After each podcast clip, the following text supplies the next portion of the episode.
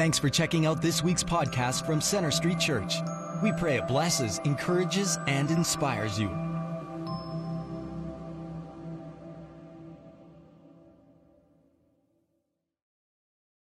Well, happy New Year to all of you meeting here at Central Campus and also those of you meeting together at one of our regional campuses in Airdrie, Bridgeland in the south, northwest Calgary in the Crowfoot area those of you who are part of the Edge Home Church Network, and those of you, of course, who are watching online. We're into a new year again, and I'm reminded of the fellow who was really fed up with the way that he was living his life. And so he made this long list of New Year's resolutions that he was determined to keep this particular year. Well, on January 1st, things were going exceptionally well. He was really pleased with his progress, but he didn't want to get too overconfident. And so around noon, he um, thought it would be a, a good time to pray. He said, So far today, Lord, I've done all right. I haven't gossiped, haven't lost my temper, haven't been greedy, haven't eaten more than I should. And I'm feeling really good about that. But in a few minutes, Lord, I'm going to be getting out of bed. From then on, I'm really going to need a lot more help. Amen to that. Well, I trust that you had a restful, Christ filled Christmas and uh, some good times with those who are near and dear to you. After our Christmas Eve services, Gwen, my wife, and I, we headed over to Foothills Hospital and spent the, the, uh, the night awaiting the arrival of our seventh grandchild, who arrived wonderfully on Christmas Day morning. And uh, since we consider you all our extended family, I want to introduce you to her. So uh, here she is, uh, Cadence Emery Shore. And uh, she's daughter of Jonathan and Kristen Shore. What a special Christmas gift from our Heavenly Father. On behalf of our family and our staff here at Center Street Church, we just want to wish you God's very best uh, for this coming year. In 1 Peter chapter 3 verse 15, we read this, always be prepared to give an answer to everyone who asks you to give the reason for the hope that you have. So let me ask you if your child or your neighbor perhaps a working associate or a fellow student in the class that you're in, were to ask you to explain what you believe and why, do you feel that you'd be prepared to give a reasonable answer or at least point them to a credible answer? As I interact with people, it seems that People today are far more open to talking about matters of faith than they were even 10 years ago. In fact, my sense is many people are tired of just having opinions. Everywhere you go, people have opinions. Well, I, I believe God exists, yes, or no, I don't believe He exists. Lots of opinions. But what I'm discovering is that more and more people want to go deeper and come to terms Move beyond opinions and get down to what it is they really believe and why they believe it. And so I want to challenge you uh, with two things. First of all, if you're a Christ follower, that you would take in this entire series so that in the words of Colossians 2 7, you would be rooted in Christ, that you would be strengthened in your faith, and be prepared to give an answer for the hope that you have. If you're a seeker, I want to ask that you would be open minded enough to also take in this entire series and listen to the entire sermon. Don't walk out if you disagree with something. And that you would sincerely pursue the truth, that you would examine the evidence and have the courage to embrace where the truth leads you. And then, secondly, that you would invite those in your sphere of influence who may be skeptical about the Christian faith, but are open minded enough to examine and to discuss the evidence with you. For your information, this coming Monday morning in fact, every Monday morning, you can go online on our website and you can access the previous weekend sermon. You can access the sermon study guide. In fact, you can access a synopsis of the sermon. And you can use that for your own personal study. You can use it to discuss these subjects with someone, perhaps one on one, or with your family, or perhaps with your small group of friends. Your invitation to someone to be part of this series may not only transform your life, but could be the key that God uses to change the trajectory of someone's life and someone's eternity. And I pray that it may be so. So I'm going to invite you to stand, if you would, as we dedicate this time and this series to God in prayer.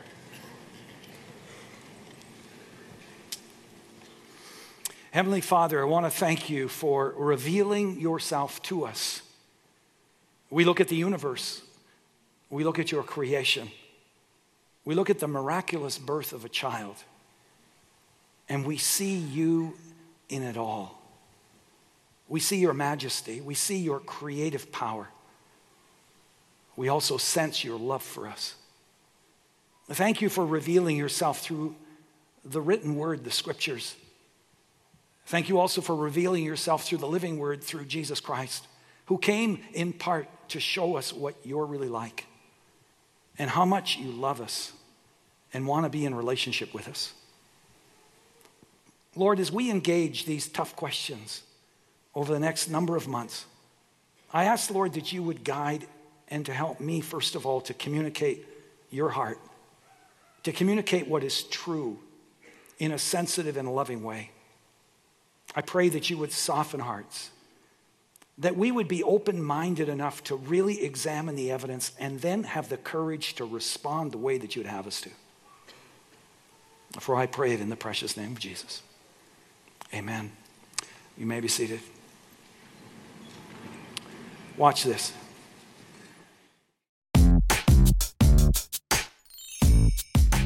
Can you tell me, do you believe in God? No, I don't. No. No? No. Um, that's a good question. I don't know if I know the answer to that. Yes. I do believe in God. Yes, we're good friends. Is that right? Describe God to me.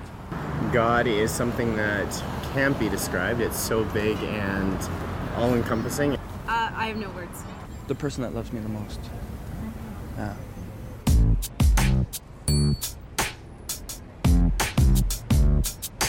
Do you believe in God? Yes. Can you describe him? Uh, no, it's just a feeling I have. It's just is. a knowing. Okay. Yeah. When did you first uh, realize that you had that feeling? I think, well, my mom taught Sunday school and I used to go to church and okay. I just always had a feeling like, you know, the song Jesus Loves You, it's just a feeling that you had that someone was there taking care of you. And then as you get older, it becomes something else, you know, as you Okay. grow up.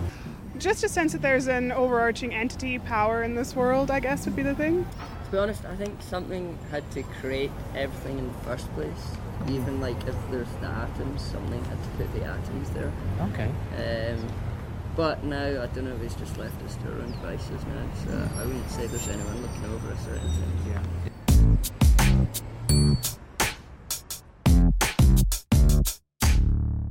So, do you believe that God exists? And if you do, what is the basis for your belief? Can you articulate it? Over the years, I've met with small groups of men, usually around breakfast, and we would discuss matters of faith. In every group, there were always some who did not believe in God and were skeptical of all religions, including the Christian faith. Uh, Following one of the meetings, one of the fellows lingered behind and he said, You know, I'm just a tad upset. And I said, Oh, really? I said, How so? And he said, It just hit me that all through my adolescent years, and in particular in my university days, I was given a lot of reasons not to believe in God. But nowhere along the way was I ever given compelling reasons to believe in God.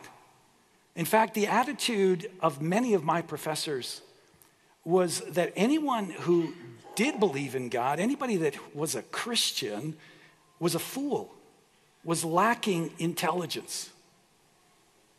Not until this study, he said, did I become aware that there's a truckload of solid evidence and reasons to believe in God and in the Christian faith. Well, that's the reason for this series. As some of you have been exposed to a lot of reasons not to believe in God.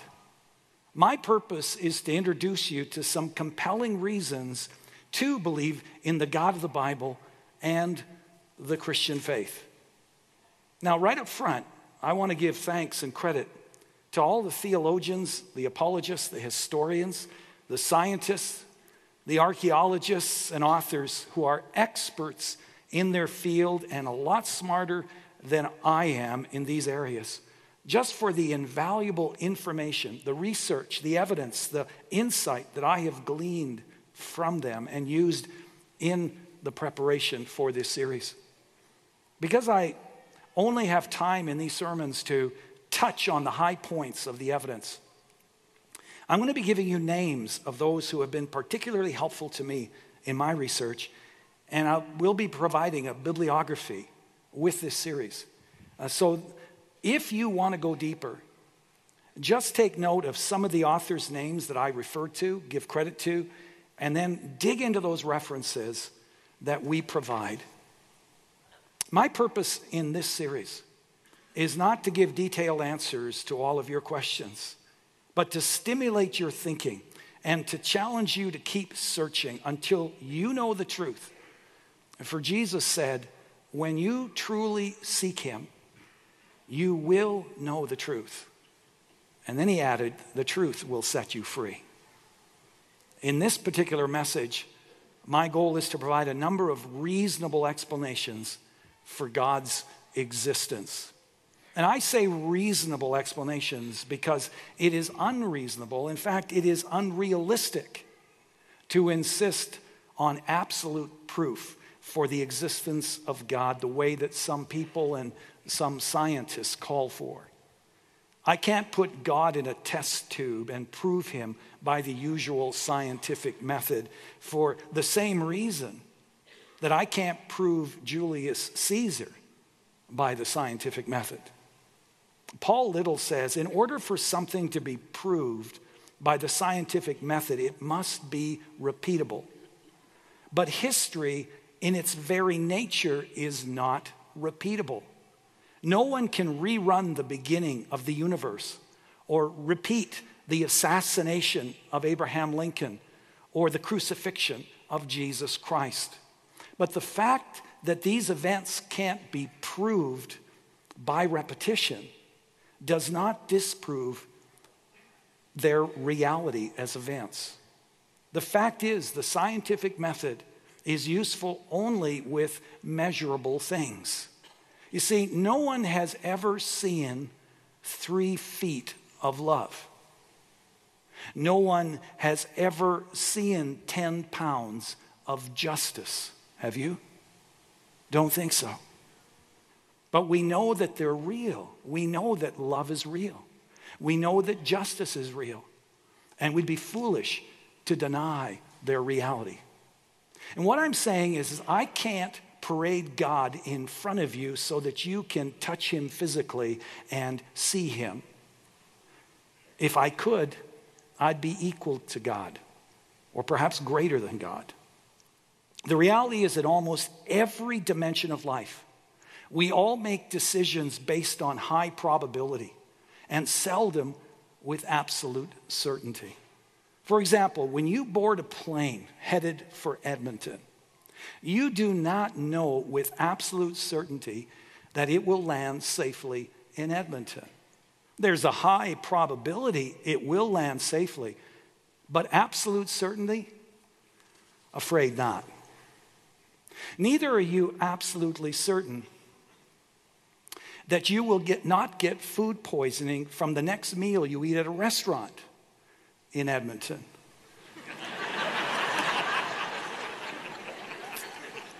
When you go on a roller coaster at West Edmonton Mall, you cannot be absolutely certain that you'll live through that brain jolting experience. Isn't that true? I mean, it takes a lot of faith to go to Edmonton, right? Just a little innocent fun. No, no emails, please. We love you, Edmontonians, okay? You see, all of us learn to live with a measure of uncertainty.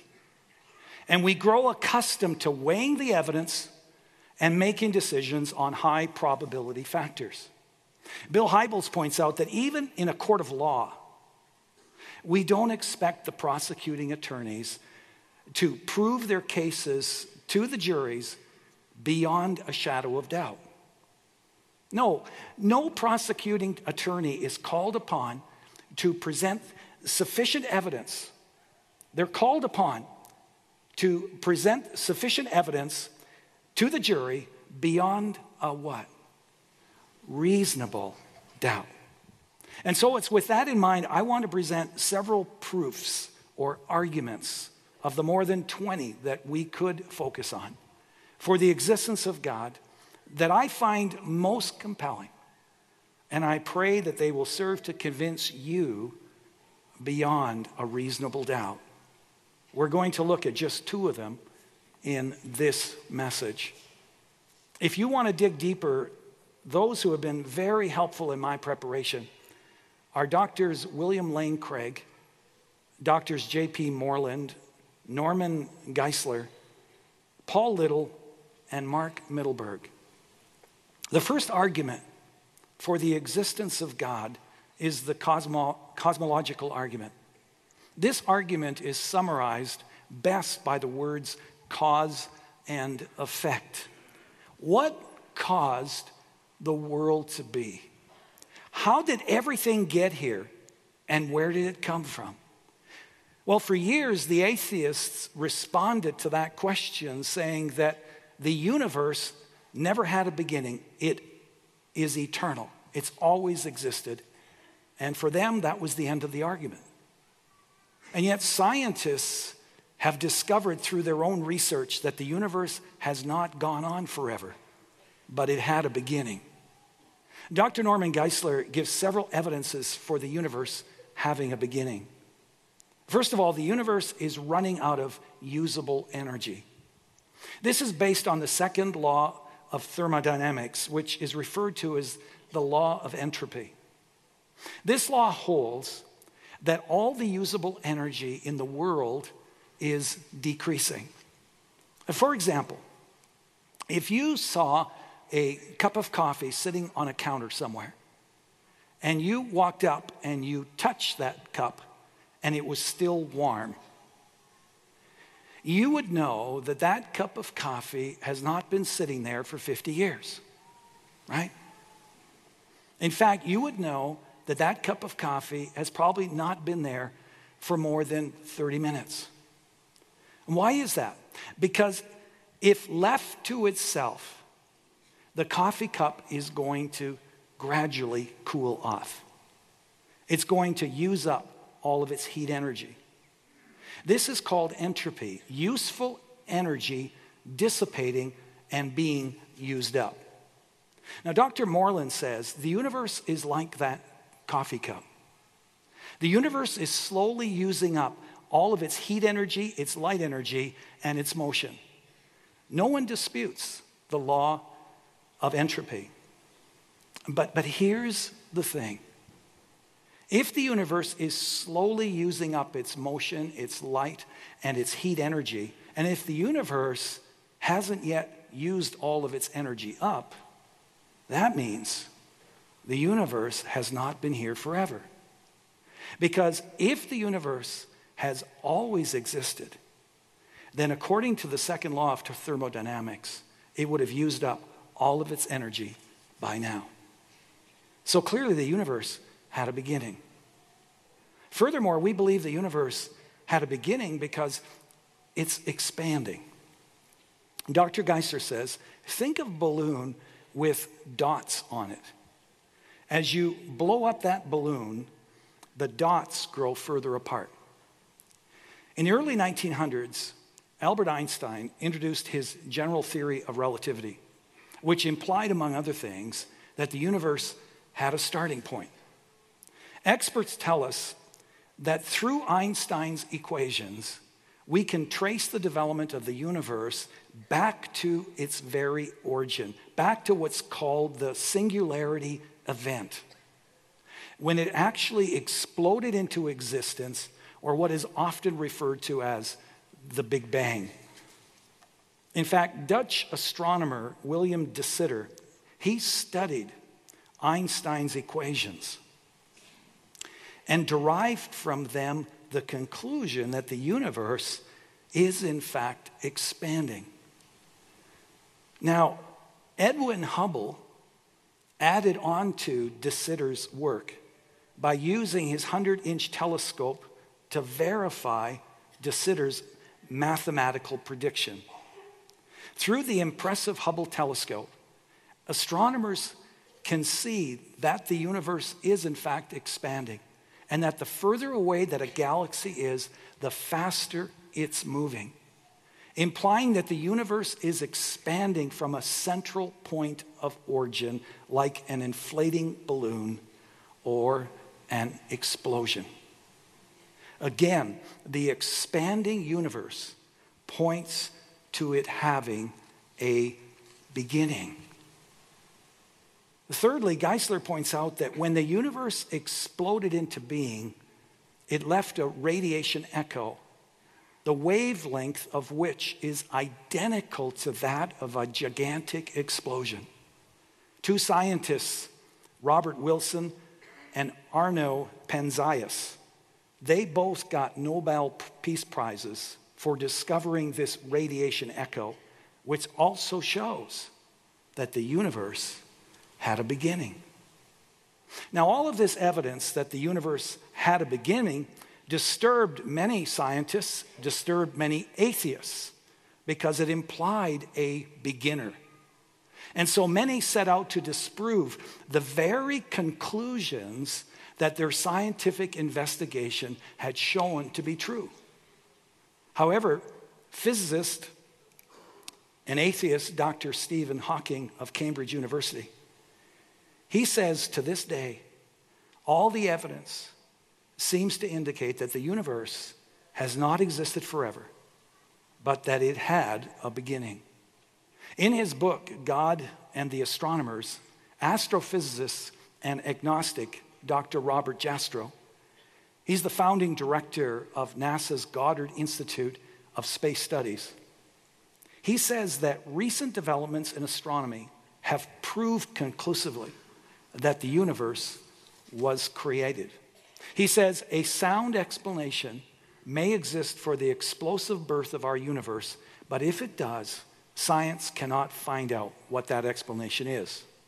The scientist's pursuit of the past ends in the moment of creation. So I trust that you see the implications of all of this. If the universe had a starting point in history, then it must have a cause for its existence. The law of causality states that every event has a cause.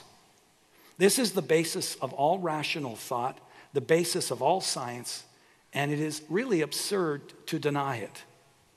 So, nothing, at least at the macro level, perhaps not at the micro level, but the macro level, nothing cannot cause something. You got that? Nothing cannot cause something. Now, Mark Mittelberg, he says if the universe had a cause for its existence, then that cause must be beyond the universe. The universe, by definition, is time, space, matter, and physical energy. So the cause of the universe must be something beyond time and space, matter, and physical energy. In other words, the cause must be something very similar to what we commonly refer to as God. Richard Dawkins one of the greatest proponents for atheism in our times, he actually alluded to this cause when he admitted in an article in Time magazine a while back there could be something incredibly grand and incomprehensible and beyond our present understanding. When he was challenged by someone with, Well, sir, that's God, he replied, Well, yes, but it could be any one of billions of gods. The chance of it being a particular God, Yahweh, the God of Jesus, is vanishingly small, he says. Again, Mittelberg responds to Dawkins, saying, You can call him what you want, but the evidence from the origin of the universe tells us a lot about what he is like. And the description sounds amazingly similar to what the Bible tells us about one particular God who actually is called Yahweh, the God of the Bible, the creator of the world. This is what Christians have always believed. Agnostic Robert Jastrow, in his book God and the Astronomers, he sums up his conclusion with these stunning words. Now we see how the astronomical evidence leads to a biblical view of the origin of the world. The details differ, but the essential elements in the astronomical and biblical accounts of Genesis are the same. The chain of events leading to man commenced suddenly and sharply at a definite moment in time in a flash of light and energy. Scientists cannot bear the thought of a natural phenomena which cannot be explained, even with unlimited time and money. There is a kind of religion in science. Every event can be explained in a rational way as the product of some previous event. Every effect must have a cause. Now, science has proven that the universe exploded into being at a certain moment, it asks, what cause produced this effect? Who or what put matter and energy into the universe? And science cannot answer these questions. And then he goes on with this conclusion For the scientist who has lived by his faith, in the power of reason, the story ends like a bad dream. He scaled the mountain of ignorance. He's about to conquer the highest peak. And as he pulls himself over the final rock, he's greeted by a band of theologians who have been sitting there for centuries reading Genesis 1 1.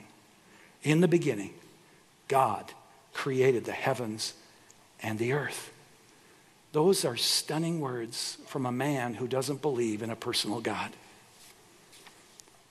Now, some immediately argue, but who created God? God, by definition, is eternal and uncreated. If God was a created being, he would not and could not be God. Dr. R.C. Sproul says, Not everything must have a cause. The law of cause and effect states simply for every effect, there is a cause. However, God does not have a cause because He's eternal and He's self existent. Being eternal, He is not an effect the way that the universe is. And therefore, He does not require a cause. He is uncaused. You see, when God created the universe, He created matter and time and space. And all of these properties of the universe are subject to the principles of cause and effect. However, outside of our universe, there is no space, no matter, or time, and our eternal God exists in that dimension, which is not subject to the principle of cause and effect. The Bible indicates in passages like Titus 1 2 that God created time, that He exists independent of time. He isn't limited to our definition of time, which means He's eternal. He has no beginning or end. He's the Alpha and the Omega. And that is why the Bible does not attempt to explain where God came from, it just assumes His existence. It just says, in the beginning, God created the heavens and the earth. And so that is a very brief overview of the cosmological argument for the existence of God. We want to look at just one more, and that is the teleological argument. This argument is summarized best with the words order and design. Not only is the universe here, as we've just talked about, but if you examine it closely, it runs like a precision watch. The teleological argument asks who is responsible for the intricacies, the symmetry, the fine tuning, the purposefulness, and the coordination of all that we see around us. King David, he said in Psalm 19, verse 1, the heavens declare the glory of God, the skies proclaim the work of his hands. Now, what that means is, is that if you take your telescope and you carefully study the cycle of the stars and the planets, you would be compelled to conclude that this universe is the product of intricate, intelligent design. For example, how many of you have had the privilege of personally uh, seeing the Grand Canyon? How many of you? How about 10, 15% of you? So you've been there. Now, the question is does it take intelligence to produce the Grand Canyon? Well, Dr. Geisler says, not really. Now, he goes on to say, you know, I do believe that the finger of God was involved in its formation, but scientifically, you can explain all of that by natural law. Sedimentation, building up over a long period of time, a river eroding through it, yada, yada, yada. However, if you were to go out to Kananaskis this afternoon and see the image of four Center Street pastors' faces clearly etched on the side of Mount Kidd, you would say, man, it must have taken an intelligent being to create something like that. A very bored, intelligent being, I might add, but a very intelligent being nonetheless. Why? Because, as Dr. Geisler explains, erosion produces things like you see in the Grand Canyon. But no natural laws of erosion have ever produced the faces of four presidents of the United States on Mount Rushmore. Anytime we see a complex design, we know from our experience that it came from the mind of a designer. I mean, if you see a watch, you know that there is a watchmaker who made it. If you see a beautiful painting, you know that there is an artist who painted that portrait. If you see a building, you know that there's an architect that designed that building. In short, where you have a design, you know you have a designer. For example, consider how God's intricate order and design is evident in the universe. As scientists have been studying the parameters of our physical world, particularly over the last 30 to 40 years, these, uh, th- these parameters of our physical world that makes life possible, they have discovered that everything in the universe seems to be precisely fine tuned to make life possible. And doctors Ken Boa and Robert Bowman, they point out that there are four fundamental forces that are constant throughout the universe. One is the strong nuclear force, two is the weak nuclear force, three is the electromagnetic force, and the fourth is the gravitational force. If any of those forces were even just a little stronger or a little weaker. And when I say that, I'm referring to if they were a little weaker by a billionth or millionth percentage point, there would be no life on earth. If the force of gravity, for example, were to be slightly greater or weaker by one part in 10,000 billion, billion, billion, big number. If that was the case, conscious life would be virtually impossible anywhere in the universe. Or take the electromagnetic force as an example. This force binds electrons to the nuclei of atoms. If this force was slightly stronger, atoms could not share electrons, and there would be no formation of molecules, and therefore no life. If the electromagnetic force were slightly weaker, the electrons would fly away, and so would any chance for molecules and life. You know, that reminds me, by the way, of what Colossians says about our Lord Jesus. He is the invisible God, He's the image of the invisible God. He is before all things, and in Him all things hold together. Scientists have also shown that if the galaxies in the universe were expanding away from one another a little bit slower or a little bit faster, again, there could be no living things anywhere in the universe. Now, let's bring it right down into our own solar system. Our sun has the right mass, the right light, the right distance, the right orbit, the right galaxy, the right location, and the right age to nurture and sustain life on Earth. Our sun is a middle aged star. If it was a little younger, it would be much hotter, and we would all be charred toast. If it was a little older, it would be much colder and the earth would be a block of ice, even colder than it is right now.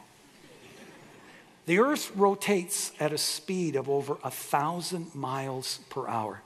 If it were to spin a little bit slower, life would be destroyed by the searing heat during the day and the devastating freezes at night. If it were to rotate a little faster, catastrophic winds would occur.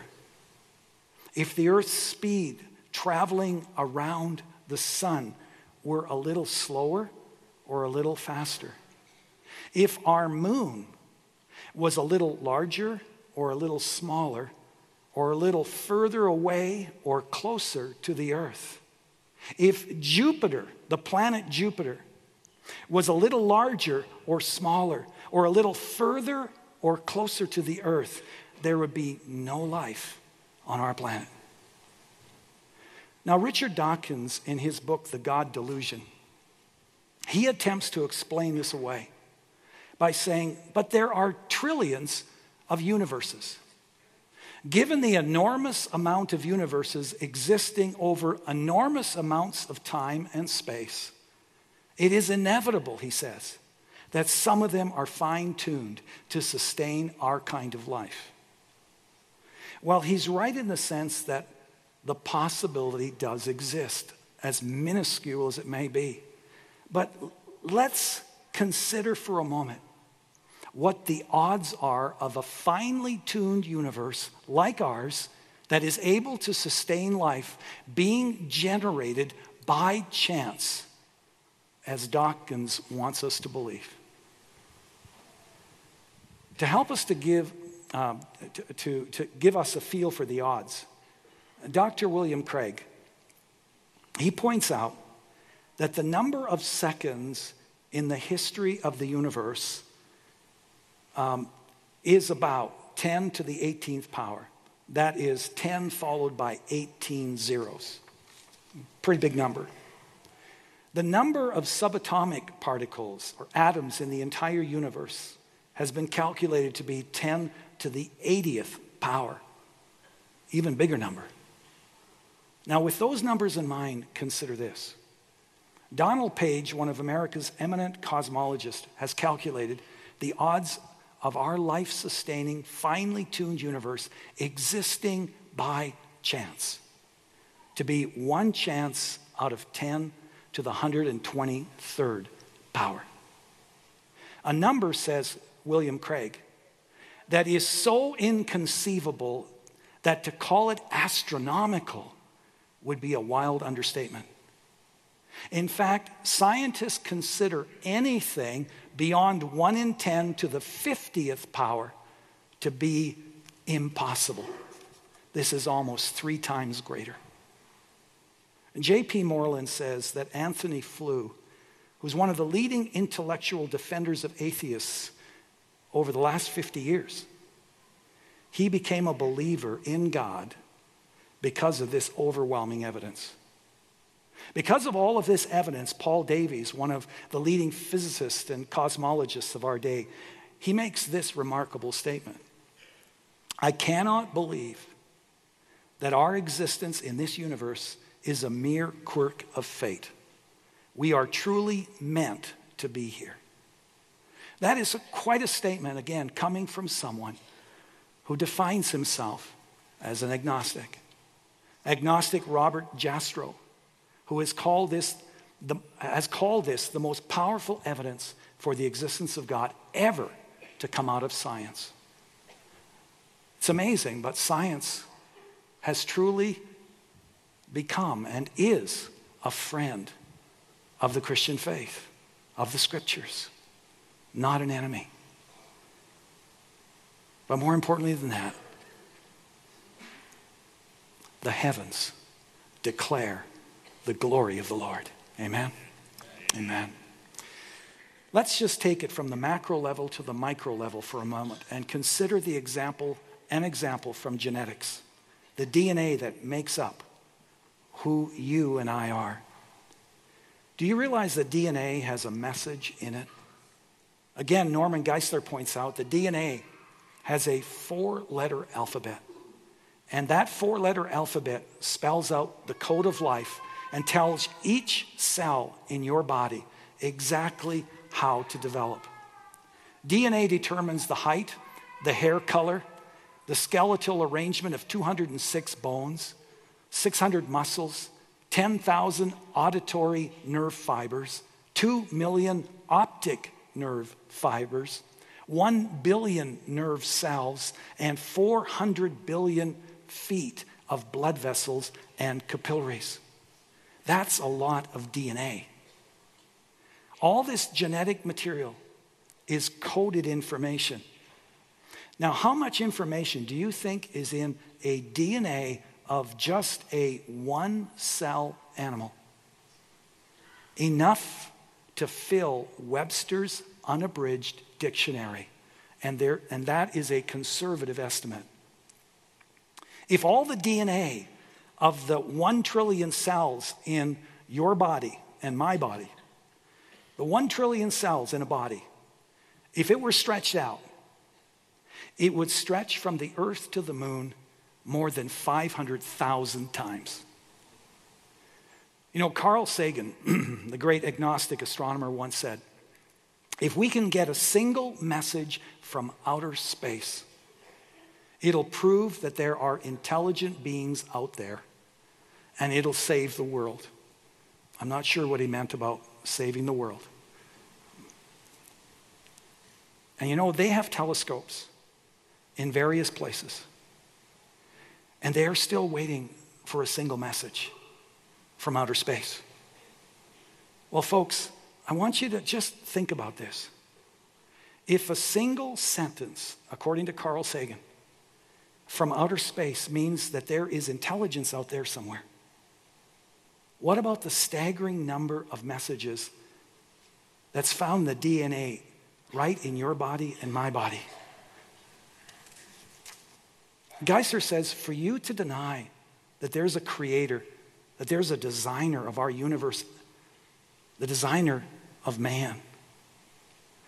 And it's, in essence, for you to be an atheist, you have to believe that Webster's dictionary resulted from an explosion in a printing factory. All the ink and the paper were there. Someone dropped a bomb and splat. the dictionary sprang into existence. The fact is, he says, it'll never happen. You can drop bombs from now till doomsday, and you'll never produce anything but a mess. You see, natural laws randomize.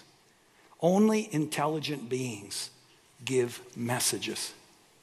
As far as I'm concerned, to believe that such an elaborate, coded, complex program was the result of an accident, I'm sorry, that requires a whole lot more faith than to believe that our God created it. Now, next week, we're going to continue with some additional arguments for the existence of God.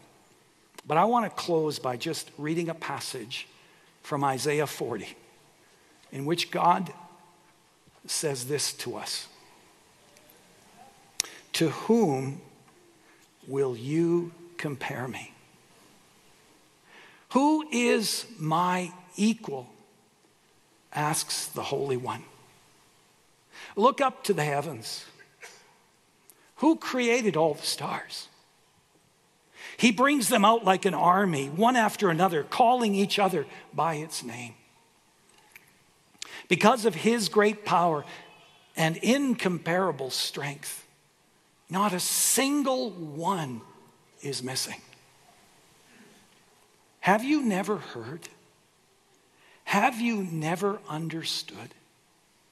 The Lord is the everlasting God, the creator of all the earth. He never grows weak or weary. No one can measure the depths of his understanding. My question of you in closing is you know, as you honestly examine the motivations and the state of your own heart, would you say that you're truly looking for reasons to believe? Or are you just looking for reasons not to believe? Are you suppressing the truth? Trying to explain the truth away about God and His existence because you just want to keep being the center of your own universe and, and you want to just keep living the way that you are? Over the years, you know, I've had numerous people confess to me that they knew God existed. They just knew it intuitively. But they purposefully avoided God. They latched on to anything that would support their skepticism of God because they didn't want God messing with their lives, messing with their values, messing with their freedom. If you would have to admit that this is where you are at, then nothing I or anyone else can say will ever change your mind. No reasons will ever convince you. No evidence ever will either. On the other hand, if you are truly open to finding reasons to believe, then here's what I want to challenge you to do in, in the weeks to come. Daily ask God, however you perceive Him to be, to reveal himself to you because the Bible tells us that God is pursuing us. He's trying to get our attention. He's revealing himself all over the place if we would but realize it. We're going to wrap up with a song that speaks about the wonder of our great and majestic God. If you're a Christ follower, the question that I would like you to ask as you just take in this song is to what extent am I truly surrendered and living for this God that I say I believe in? Because if he is real, and folks, I believe to the core of my being that he is, that has implications for our lives. If you are seeking God, I encourage you to reach out to him in faith and ask him to reveal himself to you that you might see him as he is. Commit yourself to sincerely studying, seeking the answers to the questions that are keeping you from trusting Him with your life. Now may the Lord bless you and keep you. May the Lord make his face to shine upon you and be gracious to you. The Lord lift up his countenance upon you and give you his precious peace. In the name of God the Father, the Son, and the Holy Spirit. Amen. If you have a prayer need, there are prayer partners that would love to pray with you before you go. God bless you. see you next week. Thanks for listening. We hope this message has impacted you. We'd like to challenge you to take it one step further and get connected. For any questions or prayer, please visit our website at cschurch.ca. You can also like us on Facebook or follow us on Twitter.